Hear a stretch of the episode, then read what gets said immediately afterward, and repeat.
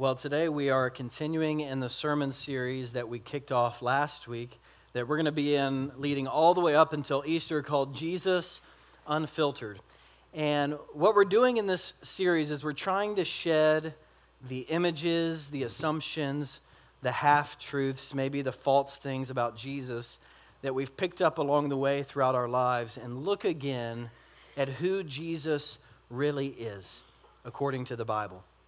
And particularly when we're going uh, and looking again at who Jesus is, we're going to be in the Gospel of Mark together, the earliest account of Jesus' life. And the reason we're doing this during this season is because Jesus is the center of our faith. He's the center of the Christian faith. Jesus is the center of our church, and our hope throughout this sermon series is that Jesus will become the center or become more at the center of your life as well. And so, if you were with us last week, you know this, but just bear with me for a moment.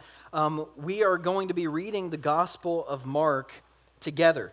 And um, we actually have reading guides for you located in the back of the worship center and in the lobby. And so we have bookmarks with daily readings on there, uh, Monday through Friday, give you the weekends to catch up or to, to read something else. Um, so you have the bookmark if you want to read in your own Bible, or if you'd like to follow along with us, you can simply grab one of these copies of the Gospel of Mark, and it has the readings already marked out for you so that you can simply follow along and read with us every single day. Now, I was going to do a poll and see who's been reading this week, but I don't want to shame anybody. So uh, I want to encourage you to read and to catch up. If, if you're behind or, or you missed last week, it'll only take you about 20 minutes if you just sit down and do all of last week's reading straight through. We've made each day's reading uh, short so that you can reflect deeply about it, and so hopefully reading the Bible will become a daily habit for you in your life. Um, so we want you to pick up one of these copies of, of, of, the Gospel of Mark on your way out. Last week we ran out of them, which is amazing, uh, but this week we have more copies of them, so please grab one of those.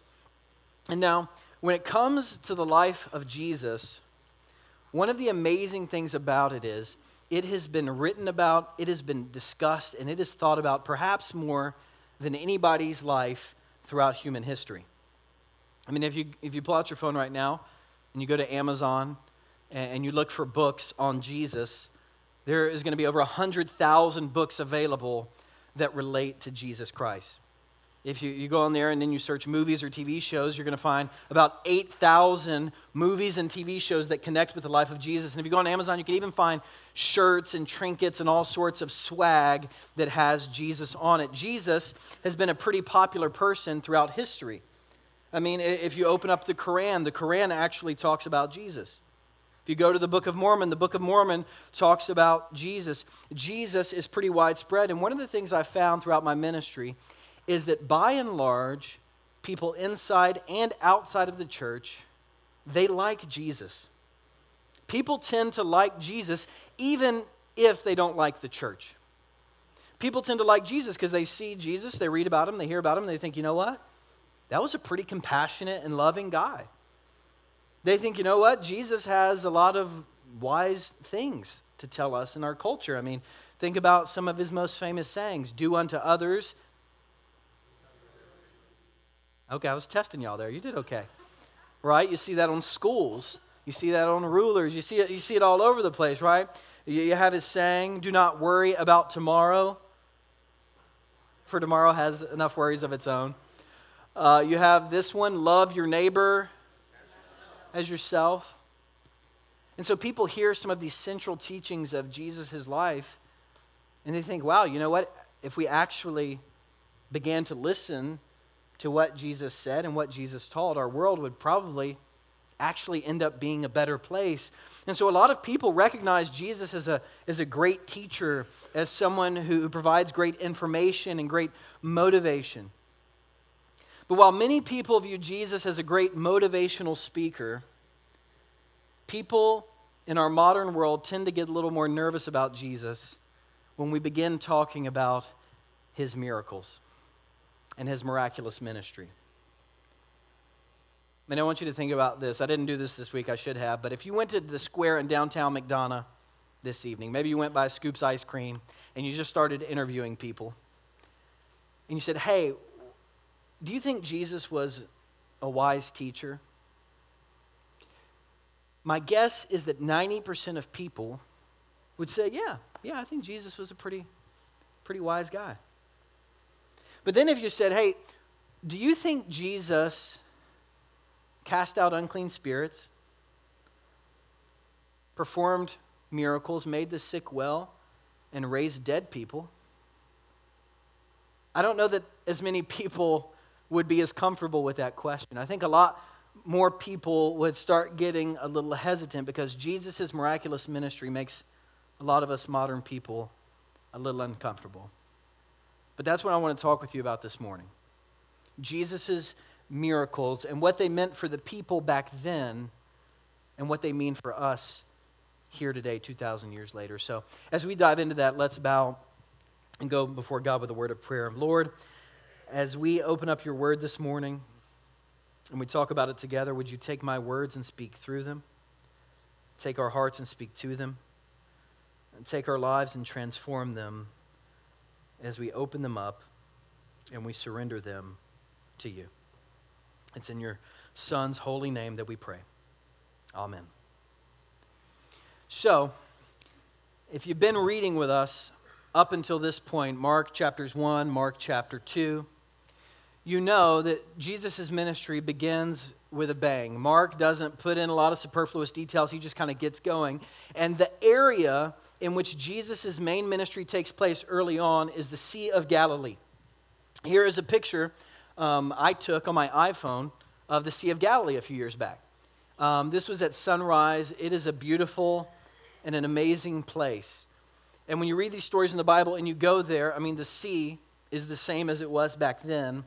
And, and the sea, when it's a clear day, you can see across it and you can see all the different little villages that Jesus traveled to by boat. He would, he would have sailed across there and back all over with his disciples, doing ministry in different areas as he kicked things off and he said, Look, the kingdom of God is at hand. And as he was doing ministry in this area of the Sea of Galilee, one of the cities in which he did a lot of his ministry was a city called Capernaum. Now, Capernaum was not a large city, it had about 1,500 people. Um, and the, the ruins of Capernaum are still there today. This is actually the Jewish synagogue at the heart of Capernaum. As you can see, the columns are still there, things are still there. And, and this was the center really of Jesus' ministry in the area of Galilee. He did a lot of his ministry here. And so when you begin reading in Mark, one of the things you'll begin to notice is that as Jesus kicks off his ministry, people with all sorts of different needs begin to come to him. They all are kind of attracted to him like a magnet. And so in Mark chapter 1, we read that when Jesus was in this synagogue, you can walk where he walked. When Jesus was in this synagogue, he met a man with an unclean spirit who was in need of healing. Soon after this, he went to Simon Peter's mother in law's house where she was sick and she was in need of healing. He met a paralyzed man who was in need of healing. He, he began to eat with known sinners and tax collectors. And these were people in their society who were shunned, particularly by the religious elites, because they were deemed unclean and you weren't supposed to hang out with them. so these were people who were in need of friendships and relationships. And they were drawn to Jesus. He met a man who was in need of forgiveness of sins. As you start going through the book of Mark, one of the things you'll find is that needy people were drawn to Jesus and they loved being around Jesus. And you'll also discover that Jesus loved meeting these people's needs. He loved being around them, caring for them, loving them, and meeting their needs. And so this morning, what I want to do is I want to look at just one particular story where Jesus encountered a man in need and how that affected the man's life and how it began to ripple into the larger society. And so this morning we're going to look at Mark chapter 3, beginning in verse 1. Uh, this is actually Tuesday's uh, Bible reading. And here's what Mark tells us Another time, Jesus went into the synagogue, and a man with a shriveled hand was there. And some of them, that is the Pharisees, some of the Pharisees were looking for a reason to accuse Jesus, so they watched him closely to see if he would heal him on the Sabbath. Jesus said to the man with the shriveled hand, Stand up in front of everyone. And now, imagine this is going on in the midst of worship, like right now, just said somebody, Stand up. Jesus says, Stand up in front of everyone. Then Jesus asked them, that is the Pharisees, which is lawful on the Sabbath? To do good or to do evil? To save life or to kill? But they remained silent. He looked around at them in anger and deeply distressed at their stubborn hearts. And then he said to the man, Stretch out your hand. And he stretched it out, and his hand was completely restored. Then the Pharisees went out and began to plot with the Herodians how they might kill Jesus. And Jesus withdrew with his disciples to the lake, and a large crowd from Galilee followed. When they had heard about all that he was doing, many people came to him from Judea, Jerusalem, Idumea, and the regions across the Jordan and around Tyre and Sidon. Because of the crowd, he told his disciples to have a small boat ready for him to keep the people from crowding him, for he healed many, so that those with diseases were pushing forward to touch him. And whenever the impure spirits saw him, they fell down before him and they cried out, You are the Son of God. But he gave them strict orders not to tell others about him. So Mark tells us pretty clearly here that Jesus had the power to heal people. Jesus had the power to meet the deepest needs and the brokenness in people's lives. And when you look at the Gospels, Matthew, Mark, Luke, and John, about 25% of them are dedicated to Jesus' miraculous ministry. And so here we, we see Jesus simply by his words stretch out your hand in this synagogue in Capernaum, the man's hand is healed. Later, we find that, that people are, are, are, crowding upon Jesus. A lot of times, they're just pushing upon him like a, a mob because at times, when people just touched his cloak like that, they were healed. And so, as word began to spread, the crowds began to build. Jesus healed a paralyzed man. He forgave someone's sins in need of forgiveness simply by saying, Your sins are forgiven. Jesus began doing all of these miracles, and the crowds began to build. And as we keep reading in Mark's gospel, we're going to keep finding Jesus doing all sorts of different miracles in people's lives and in nature and beyond. And so it, it begs the question you know, why is this such an important part of Jesus' ministry? I mean, particularly when it seems to be a stumbling block for a lot of people actually believing these miracles took place. I mean, why is this such an important part of his ministry? And I think there's two reasons. And the first is that they were an important part of Jesus' ministry because Jesus, he had compassion for people. Jesus loved people. He hated seeing people in deep need. And so, one of the reasons why he did miracles, quite simply, is as an expression of love for people and as an expression of his compassion for people. But the second reason he performs so many miracles is kind of a bigger reason. I mean, if you think back to what Jesus said at the beginning of Mark as he went and began his ministry, he said, The kingdom of God is at hand. And so Jesus' miracles in the kingdom of God are connected because when Jesus was performing his miracles, he was introducing, he was announcing and inaugurating the kingdom of God in the midst of the kingdom of this world. And so, what is the kingdom of God like? Well, the kingdom of God is when God's people are living in a loving relationship with Him under His reign, under His rule. We're having loving relationships with one another. In God's kingdom, there is no suffering, there is no maladies, there is no brokenness. Everybody is whole. And so, in God's kingdom, which we read that Jesus is going to bring about when He comes again in all of its fullness, everything is going to be made well. People are going to be whole. There's going to be no injustice, there's going to be no suffering. There's going to be no marginalized people. And so when Jesus is performing these miracles, he's giving us, he's giving the world a foretaste of what the kingdom of God is going to look like when it finally comes in all of its fullness. So, one way to think about this is to think about last Sunday. Y'all remember last Sunday? So, it was the Super Bowl. Did your team win? No? Okay. Mine didn't either. It was a Super Bowl. It was Groundhog Day. We had conflicting groundhogs. The one in Jackson said no more winter or more winter. The other one said something else. I don't know. But last week, do you remember what the temperature was like? It was like 70 degrees. It was an awesome, beautiful day. It almost felt like spring. So then, think about yesterday. Anybody see snow yesterday? Was anybody? Oh my, what? Oh my gosh, wow, I'm jealous. Okay, I really wanted snow here. I was sad that on the south side we don't get as much snow. But that's okay. So I was sad because you know what? We're in winter right now and hopefully we'll get more snow soon. But so what happened last week, last Sunday, in the midst of winter, we received a foretaste of what spring is going to be like. Now, spring's not here yet. But on that beautiful day when it was clear and people are cooking out for the Super Bowl, we got a glimpse of how amazing it's going to be, even though we're still in winter. And that's what Jesus' miracles are like. They're a glimpse, they're a foretaste of the kingdom of God, of what things are going to be like when that glorious day comes and God's kingdom is fully established. And so we see people being healed, people being made whole, people being forgiven of their sins, people's brokenness being met, people being restored to God and to one another in relationships. We see the kingdom of God present in our world, breaking into our midst. And now, I don't know about you, but, but when I think about that, I think, man, everybody must have been so happy for this to be going on.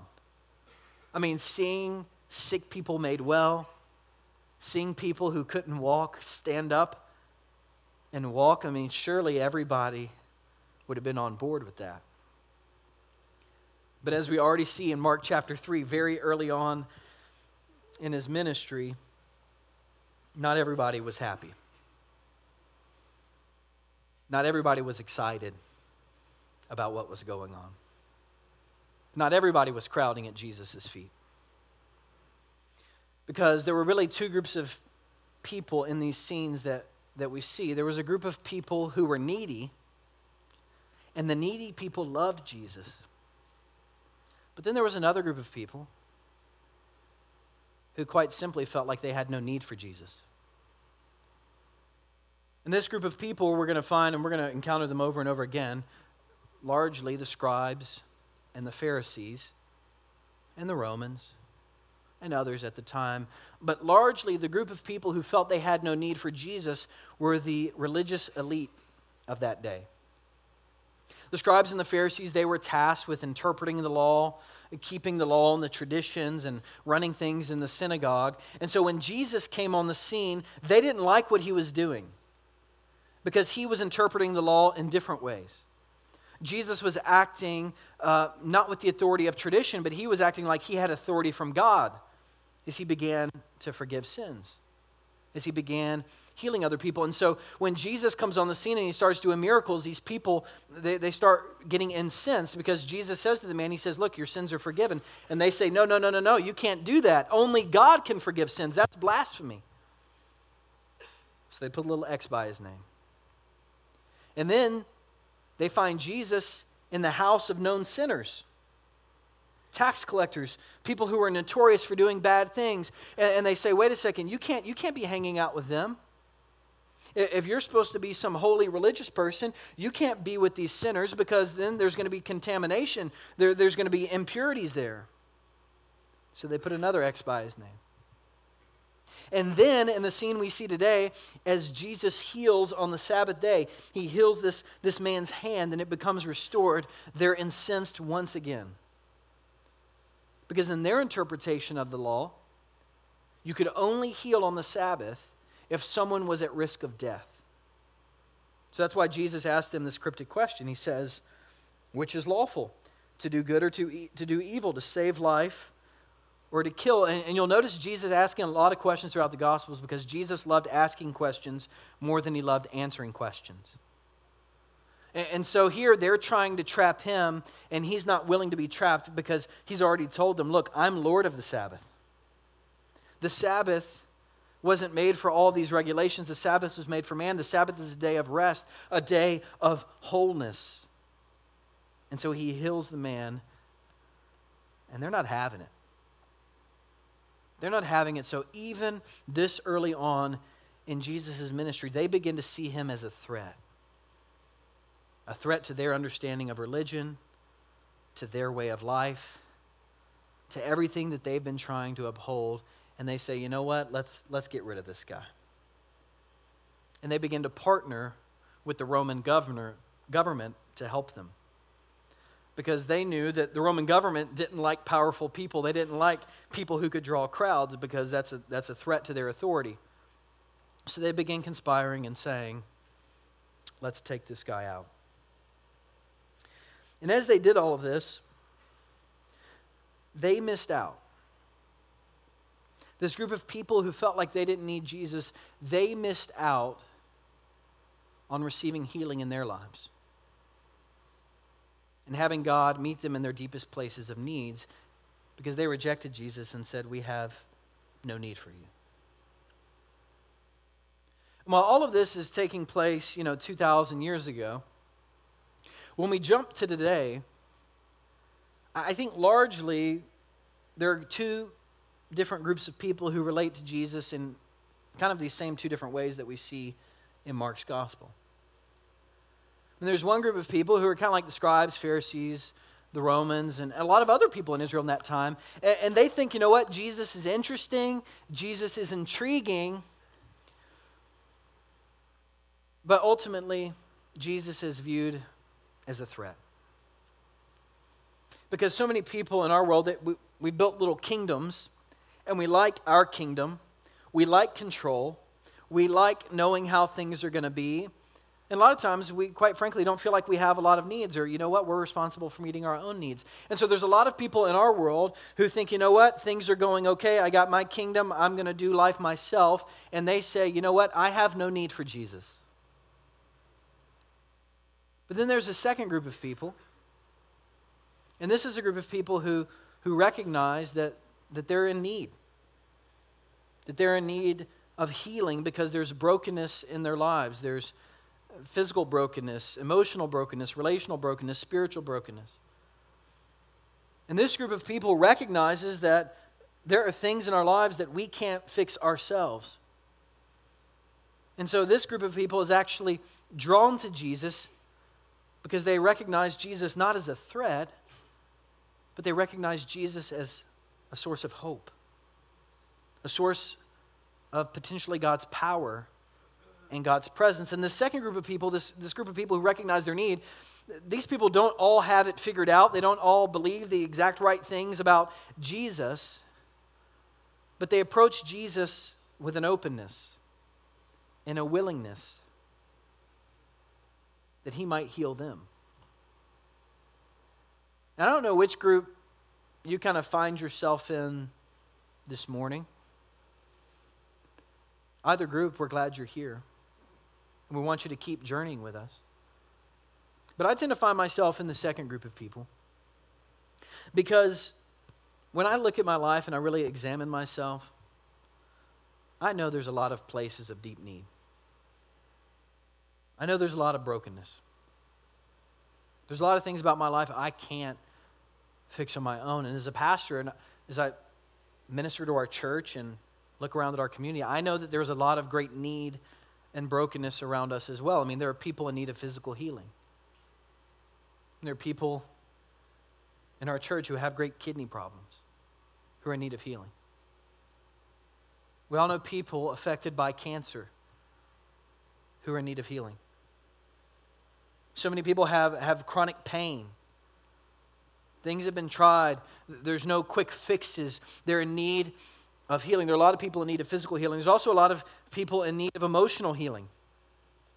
I mean, if you look at our, our society today, especially among young people, depression, anxiety, suicidal thoughts, sense of hopelessness and purposelessness. It pervades our culture now. There is a lot of brokenness emotionally, and people are in need of healing. There's a lot of relational healing that needs to happen. People have been hurt by family members. People have been wounded by people they thought were their friends. There are, are, are, relationships that we know we can't fix on our own. And, and at bottom, all of us, I believe, are in need of spiritual healing. We all need God's power, presence, and love in our lives. We all need to be reconciled to Him and receive the forgiveness of our sins. So I don't know which group you find yourself in this morning if you feel like you have no need for Jesus, or maybe you recognize and some of those things resonate with you. You know that you're in need of healing. Well, I just want to tell you the good news of the gospel of Jesus Christ this morning is that if you find yourself in need, if you find yourself feeling broken, the good news about Jesus Christ is that his healing ministry didn't end when he ascended into heaven. Jesus continues to heal today. Jesus continues to heal today. And all healing in our world, I believe, comes through Jesus Christ and the power of the Holy Spirit. And I believe God heals in many different ways today. But, but I think if we were to put it in categories, you could say there's two large categories through which God's healing is available to us those who come to Him and simply offer our need and our brokenness. And one big category of healing would be the explicable ways in which God heals, or the, the kind of, we might say, explainable ways, the ways that kind of seem normal to us. I mean, one way in which God heals is through modern medicine and through hospitals. I mean, and one thing I love about the church is that the church, throughout church history, has been at the forefront of establishing hospitals for people in need around the world, and the church continues to do that work today. Because we recognize that God uses people like doctors and nurses and medicine to heal us of many of our ailments. God also uses people like counselors to help us with emotional healing. God doesn't expect us to just figure it all out on our own. God uses people like counselors to help help us figure out and deal with those wounds from the past and experience wholeness in our relationships with other people right now. God uses the church for spiritual healing as we gather together and the gospel is proclaimed and we fellowship and we love one another. It's here that, that people often experience the forgiveness of their sins as they encounter the good news of Jesus Christ. I mean, these are kind of the, the ways we might say are normal, explainable. These ways of God's healing make sense to us. But then there's the second category of healing. We might call it the inexplicable. And, and this is the more miraculous side of God's healing that a lot of times we simply can't explain. So, about six years ago, I had an issue with my kidneys. I, ha- I had a kidney stone. And for about a year, the kidney stone was acting up. If you've ever had one, it was like kind of on off. It would move around, and I was kind of okay. And they're like, just pass it. And it never, never passed. So after about a year, I finally had surgery. They removed the kidney stone. It, it, was a big one. And they said, yeah, you might have more of these in, in the years ahead. And so moved past the surgery. A few years later, I began experiencing some similar pains in my kidney. And it was kind of on again, off again. Emily's like, you should go to the doctor. I was like, no, I'm fine today. You know how that is. So was kind of on again, off again. And then I, I went to a, a, ministry conference in, in Nashville, Tennessee.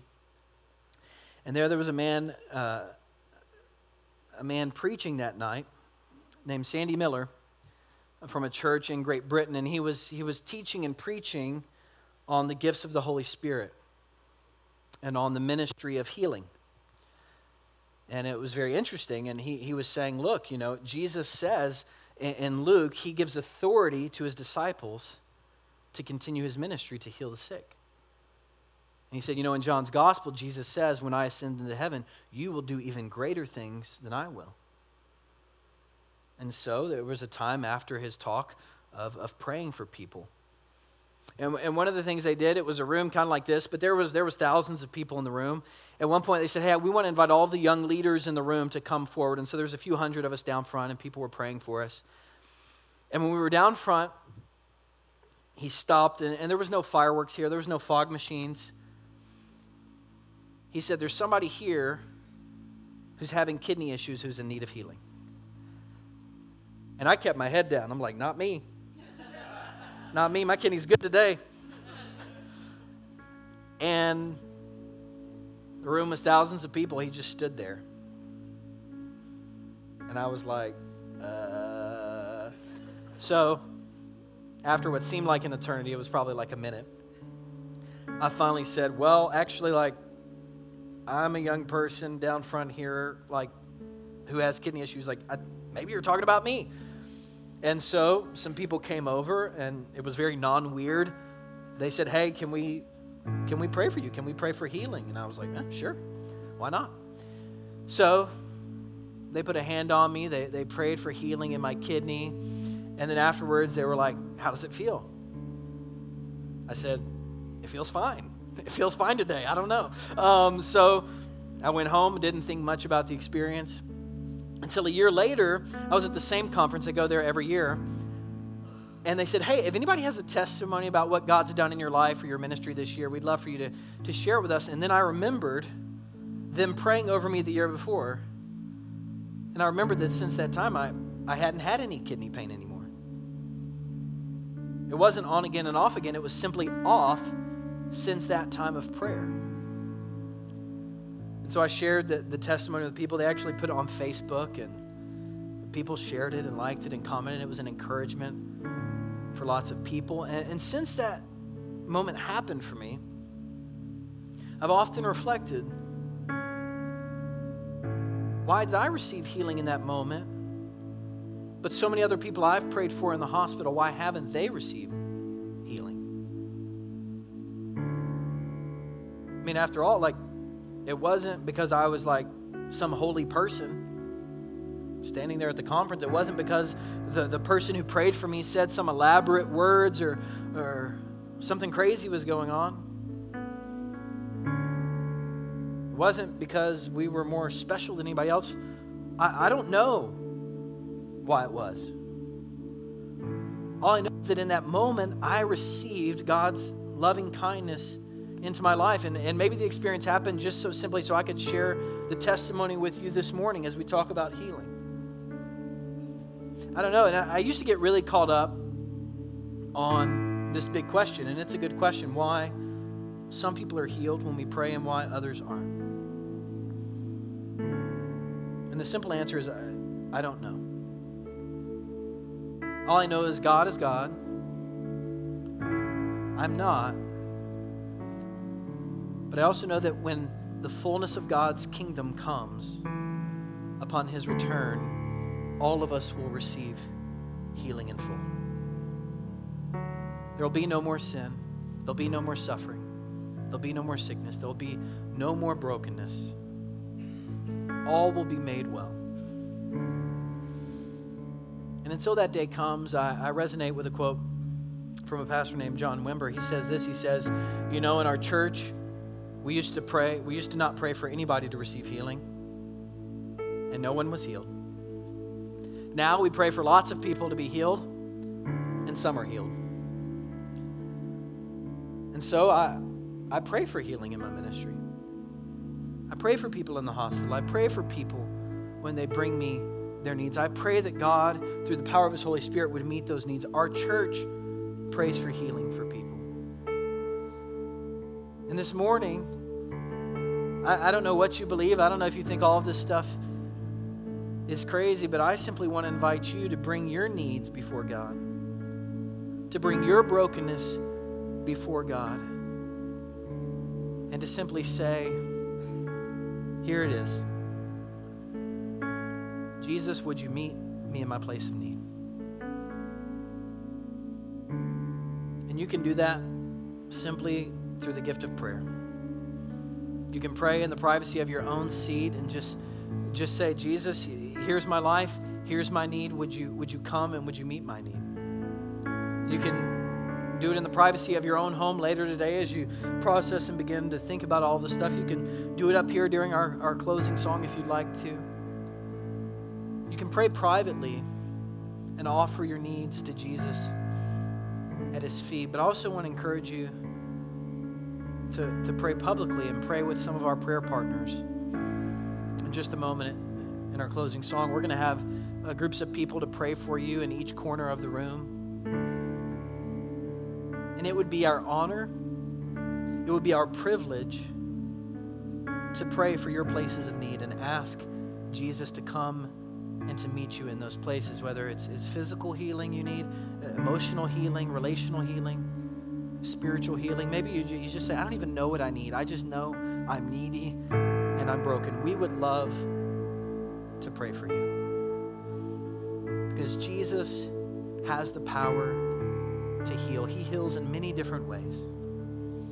And that power is here with us this morning. So let's go before God and ask Him to meet us.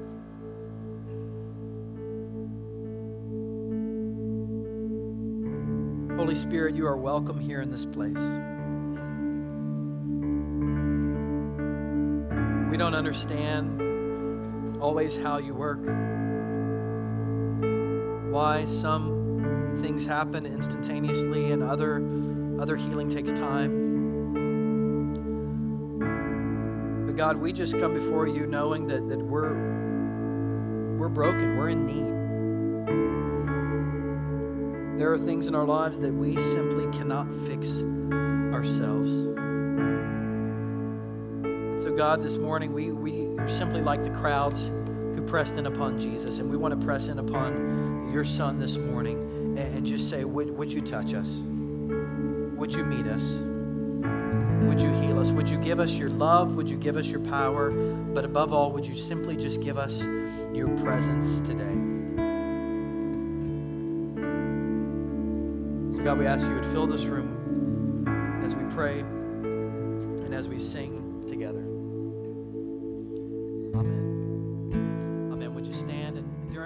song, if you'd like to?